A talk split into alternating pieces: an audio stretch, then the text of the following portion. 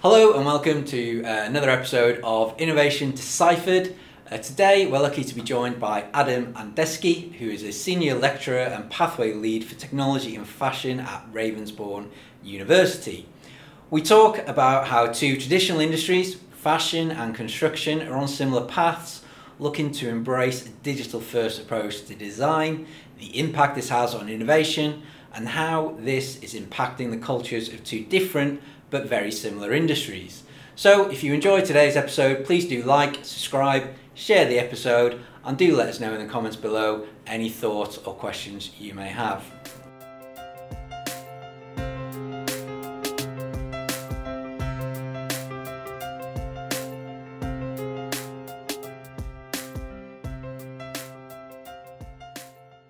Uh, hi Adam, thanks for joining us uh, on today's episode of Innovation Deciphered, and we're going to talk today uh, about how sort of technology is changing uh, approaches to design innovation uh, in what are you know quite traditional and should we say old uh, industries. Um, you know, your background predominantly in the creative industries and fashion, mm-hmm. mining, construction, two industries that you would think are very different, but actually when you start digging into how they work and how they operate, uh, they're actually quite similar.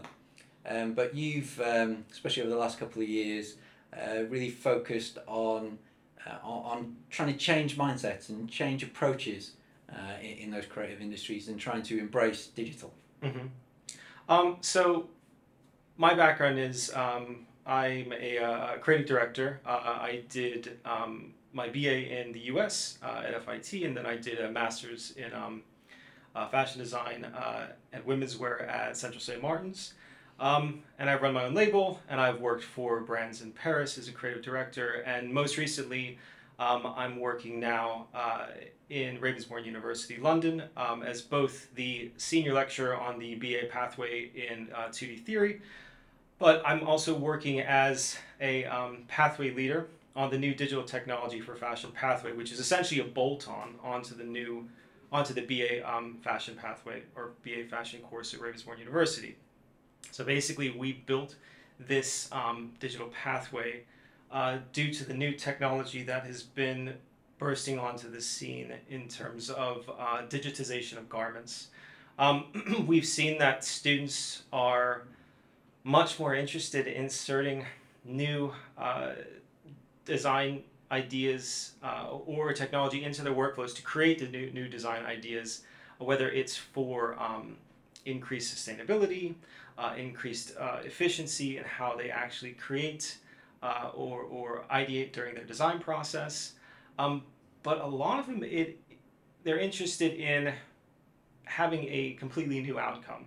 So, for instance, with these new technologies, what we use now uh, and what we've started to incorporate is things like Clo 3D, which is a um, digitization technology where you can simulate uh, cloth physics inside of a, um, a, platform. So you take the uh, original sort of um, uh, 2D cutout of what a garment would be, and then you can sew it all together within the platform, and you can digitize how it's going to look before you actually were to cut it out in real life. And why this is so exciting is because there is a steep learning curve when it comes to uh, that initial understanding of how patterns fit together, how they fit on the body, and there's a lot of waste that happens in that process. So, also students can get extremely frustrated. If you had to add, add on six centimeters to the bottom of a hem, it's not as easy as just grabbing the hem inside of the program and dragging it down. Uh, that measurement, what you have to do is you have to add another piece of paper, you have to attach it, you have to make sure the measurement's right, you have to make sure everything's blocked. Um, so it gives them that sort of same interface and understanding that they're used to almost like how they use maybe not a phone, but more like their laptop. So if they're working in something like Photoshop and they just want to enlarge the piece, that same principle they can do in a program like Clo 3D or Marvelous Designer. So it just gives them uh, it's an intuitive understanding of um, how they can use those tools to really build out that process quickly. Uh, it's one of those things where, you know, some students love it, some students find it a hindrance, but the ones who really are interested in it end up creating outcomes that are completely different than what we thought we were teaching them for. Mhm. Uh, like I said, the first things that we thought about in terms of bringing this technology on board was it's going to make their process more sustainable. You're going to use less paper. You're going to have less um, uh, fabric use for toiles. Uh, you're also going to be able to make more variations so that you could test out different shapes within the program prior to actually deciding on cutting. Uh, because you know once you start to take those patterns from paper to fabric, it's a long process. And if things are off and you need to change them even by a little bit, you have to go back and redo all the patterns again. But in this program, you can do this a lot quicker. Um, so that was the first basis of us bringing into it. But like I said, it quickly became apparent that they were using this new technology to create uh, outcomes that didn't necessarily have to do with specific qualities of, of, of efficiency or sustainability. It was about um, could I make something that actually couldn't exist in the real world? Could I bend the physics of this program and create garments that uh, you couldn't create in any other setting? Could I then, you know, change the avatars to a sort of non-human looking avatar? It, it became more creative than we had um, initially thought of when we started to pull this together. And then you add on top of that in the last year and a half, you've got generative AI. So now they've started to pull that in, uh, which is a whole you know other conversation. But I mean, we've basically found that the most exciting thing about this course and about this new technology is how, like I said, the students use it outside of the scope and the remit of what we had essentially thought would be the end product of it. So what we're trying to do now is um, we have a new MA that we're launching at Ravensbourne as well that deals specifically with these new technologies, and it's very much a kind of sandbox approach. So, teach you how to use Unreal. We'll teach you how to build an environment with it. We'll teach you how to build your garments digitally. We'll teach you how to adjust your avatars. Um, you know, add animations to it, and then it's up to you.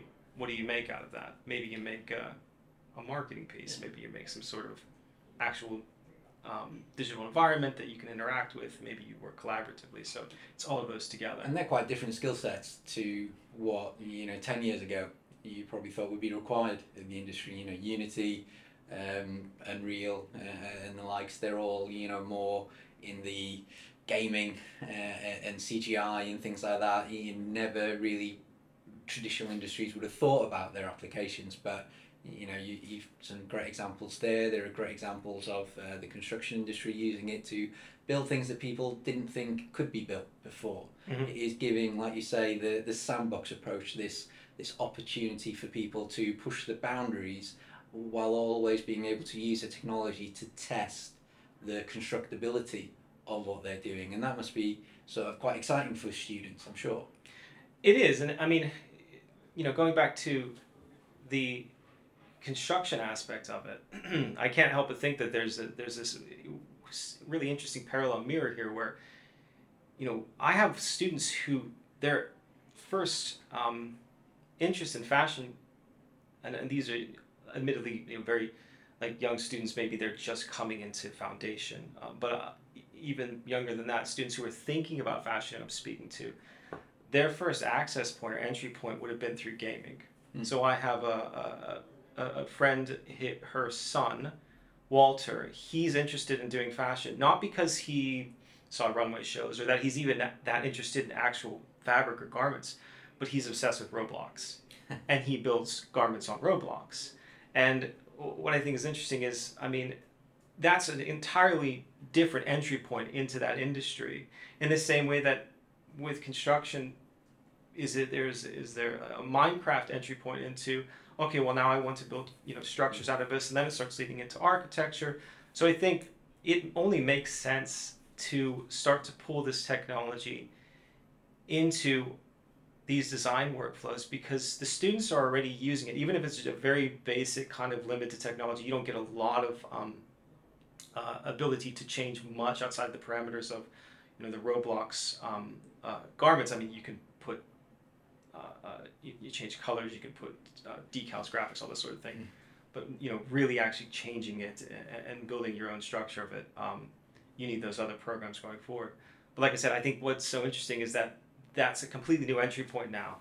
Well, I'll agree and disagree with you. I think it's sort of interesting, but I don't think it's a new entry point. I just Mhm. think it's an entry point that our industries are becoming better at understanding there's an opportunity here to talk because you look back and you think of things like SimCity or The Sims, you know, great examples of gaming where people have been building stuff, dressing people up, choosing avatars and skins Mhm. for decades. Um, I mean, Roblox and Minecraft is a little bit more.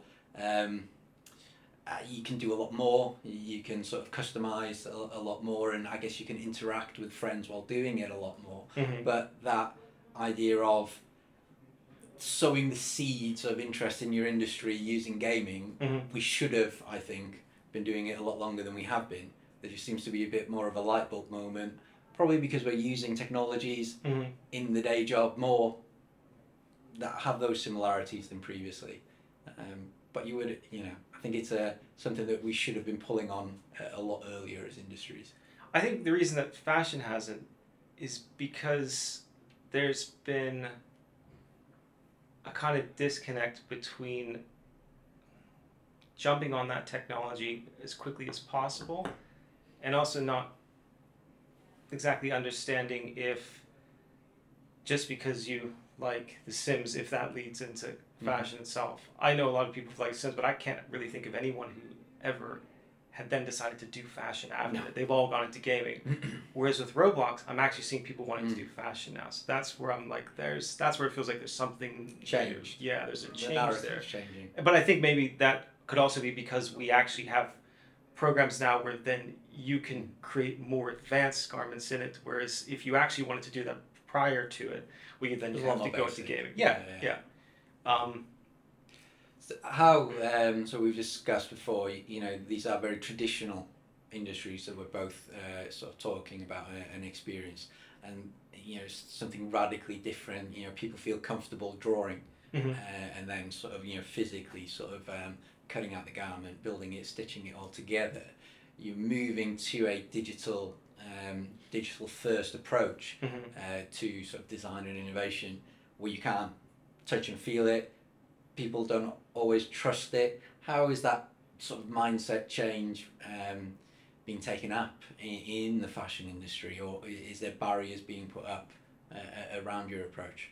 I mean, there's still barriers in terms of the tactility of fabrication. So I'm not sure when that's going to be solved. I mean, there's certain startups talking about working with fabric and haptic gloves and those sorts of things, but I think that's a big barrier still. Mm. Um, because a lot of designers, traditional designers that I know who are from my age bracket and my generation, Mid collections. to late twenties. Yeah, yeah, exactly. um, their collections start with fabrication. So you know you'll go to a, a big trade show like PV, and then you'll be buying those fabrics, and then you build that collection out of it. Um, so bringing in those digitization process for that generation doesn't exactly work, but I think for the younger it does because it starts in the opposite way, where the fabrications are then added to the garments after, which then change the physics, which then they can decide how to change uh, the cut of that garment depending on the pieces that they add to it. I mean, I think that, I mean, there's a lot of really interesting startups that are coming out as well that are trying to turn fabrics into um, particle, uh, what is it, PBRs, particle based. Um, can never remember the acronym for it. Basically, it's a digitization of a piece of fabric that then has all the qualities of it, so it has all the Right. maps. Uh, so they can bring in, I think So then there's there's model behavior as well. uh, Exactly. So it's not just a mask that goes over the top of the garment. It actually changes the physics of the garment, so it hangs differently. Mm. Um, I think as those uh, technologies get better, uh, I think you'll have more people engaging with it. I do still think that right now it's just going to be that thing where as the new generation phases into the industry, you'll just start to see more of those design process processes brought with them because I just think that, and I've been seeing that the older generation, not a lot of them really want to work with this because they don't feel that it's not the same type of creativity for them in Mhm. that way. There's a romanticism around. I'm gonna sit there and I'm gonna Yeah. sketch the whole thing out. It may not be the most efficient. It may not even be the best way of doing it, but that is how many of those designers want to function going forward. There's obviously as well a change in uh, in what people want. Um, you know, people are becoming more uh, thoughtful in terms of wanting a more circular economy approach. Sustainability is becoming more something that people need and want rather than uh, sort of a nice to have. Mhm. How do you think that feeds into the whole sort of move towards uh, a digital first approach, Um, if at all? I mean, I, I think that in terms of sustainability and circularity, five years ago, these would have been key points of difference for a brand to stand out in, in the public sphere. So you would say, oh, I'm a t shirt brand, but then I have a, a circular, sustainable approach. I think that with, at least what I've seen with the students that are coming up in the younger generation, that's not a difference between a brand now. That is just a requirement. Mhm. So they're already already and always thinking about the circularity and the sustainability of their process. Um, I think that with this with these this sort of technology, they can better signal that they're or they can better um, uh, present uh, their process, uh, showing how they are more sustainable and are more circular, um, in how they put their garments together and how their process becomes more efficient.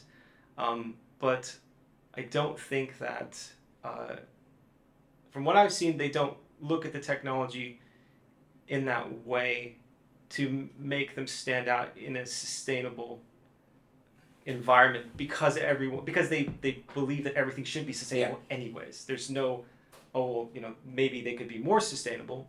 That will be uh, something that they would use technology for to bolt on um, but their baseline now is that it has to be in some way Like you say, um, using technology reduces waste and all those type of things. That I mean, it's good to hear that you know sustainability is almost built in now. Mhm. It's sort of you, you know a starting point, um, which is great to hear and see that more and more industries are are, are becoming more focused uh, around it, a better understanding of where materials come from, what's in the materials, all these type of things that people have taken for granted or not been as interested in are becoming more and more important across all the industries. mm-hmm.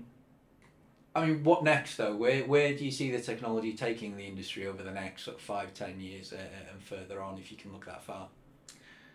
I think we've been seeing, um, and I think this is with any creative field, um, there's been uh, a lot of interest in generative AI and how students can add that into their process.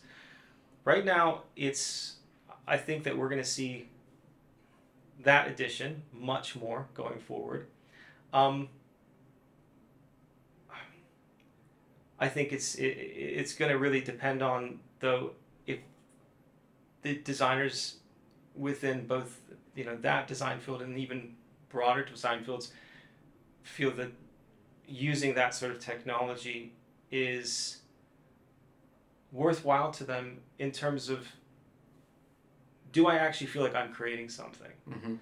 the funniest thing was we had this big workshop with the final year students. So they had just created all of their collections and they had photo shoots of each garment that they had done. And we brought in Stability AI and we showed them how to use Dream uh, Studio. So Stability came in and did a demo for them and then gave them credits. And then they all uh, basically took some of those images that they had used, that they had made um, of their final garments, and then they used Stability Stable Diffusion to adjust them. And they had a great time and they loved it. But the strangest thing after was two of the students came up to me and said, "We really like it, but we like to do it at the end of the process after we actually designed the garment because they had felt that it was cheating." And I hadn't thought about it in that way before. I just thought, well, it makes your process more efficient. But for, I think there's an underlying thing that with this technology, it still has to feel for them at this point like they're learning something. And with a lot of the generative stuff, I don't think that they get the feeling Mhm. that they're learning a skill. And there's where I think there's a very interesting line where I'm not sure what happens next. Because, okay, if they kept saying, well, could somebody design something exactly like this? And it's like, well, actually, you came up with the idea up to this point, and then it's working off your idea. So it would be very difficult to get that same pose, and you know, it would be a very long time to get to that point. Um, and they had felt that because of that amount of work they had done, it had become something more worthwhile. And they loved what they had made after, and it was great. And they put it all on Instagram. It was really exciting. But I haven't seen any of them actually put it in their portfolios, Mm. which is really surprising. It's using it to refine rather than replace. Exactly. It's a, a- and a lot of them would say, "Oh, I wish I had this so that I could basically figure out sort of different ideas, and then I would go back and resketch things again on top of it." I guess when it comes to AI and the creative industries, one of the things that people are most concerned about is this idea of ownership Mm-hmm. of uh, the idea and where does that and, and how can you keep that creativity uh, in, in a world where a bot can come up with a thousand ideas a second or something ridiculous like that Mhm. and that must be I guess a concern for new students coming through uh, and something that uh, I know you're thinking of um, sort of separately from the university as well. It is. Um, I, think it's one of those things where the way we try to approach it at Ravensbourne is that it is essentially a tool that can be used to augment the creative process going forward. And that in order to essentially own what you're creating, there has to be other touch points of creativity outside of that process that makes it distinct enough so that it is not just the program building it for you. Um, we have a student who uh, has used those processes to change prints and textures on digital fabrications because of an underlying condition that they have that makes it very difficult for them to um, efficiently design in the traditional sense. So, sketching and draping is very difficult for them.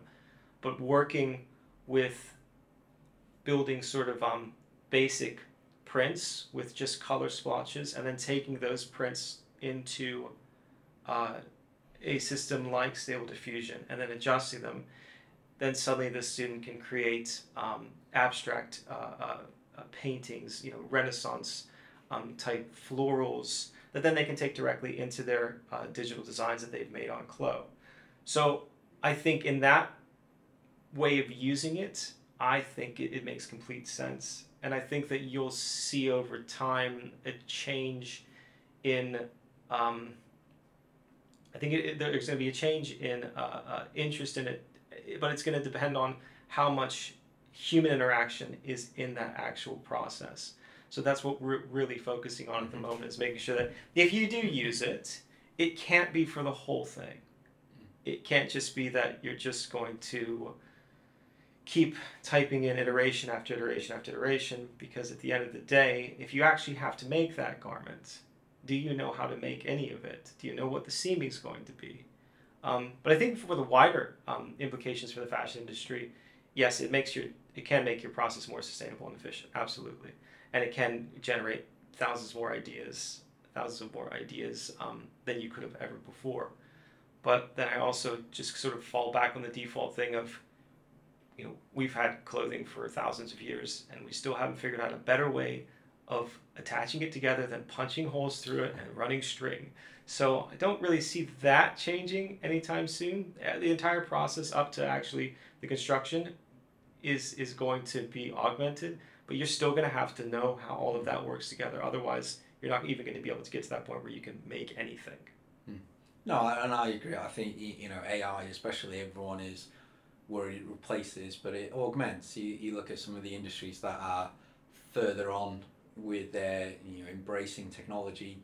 Um, you, you look at the motor industry, F one, uh, and the likes. You know they've got more people now than they ever have. Hmm. Um, they just use AI and technology and robotics and what have you to improve the manufacturing process to be more focused, more more precise, but ultimately it is, you know, people like Adrian Newey are still as important now as they were 20, 30 years ago to to that design, Mhm. um, to, to that idea generation and to pointing the technology in, in, in the right direction. And I don't think that'll, that'll change anytime soon. No, no. I mean, I think the exciting things about AI, even in the production process, where prior to this, you would never have been able to, where it's very difficult to run a company on a sort of make on demand kind of uh, um, uh, structure, unless it's a very simple, like, okay, we're just going to print decals on t shirts.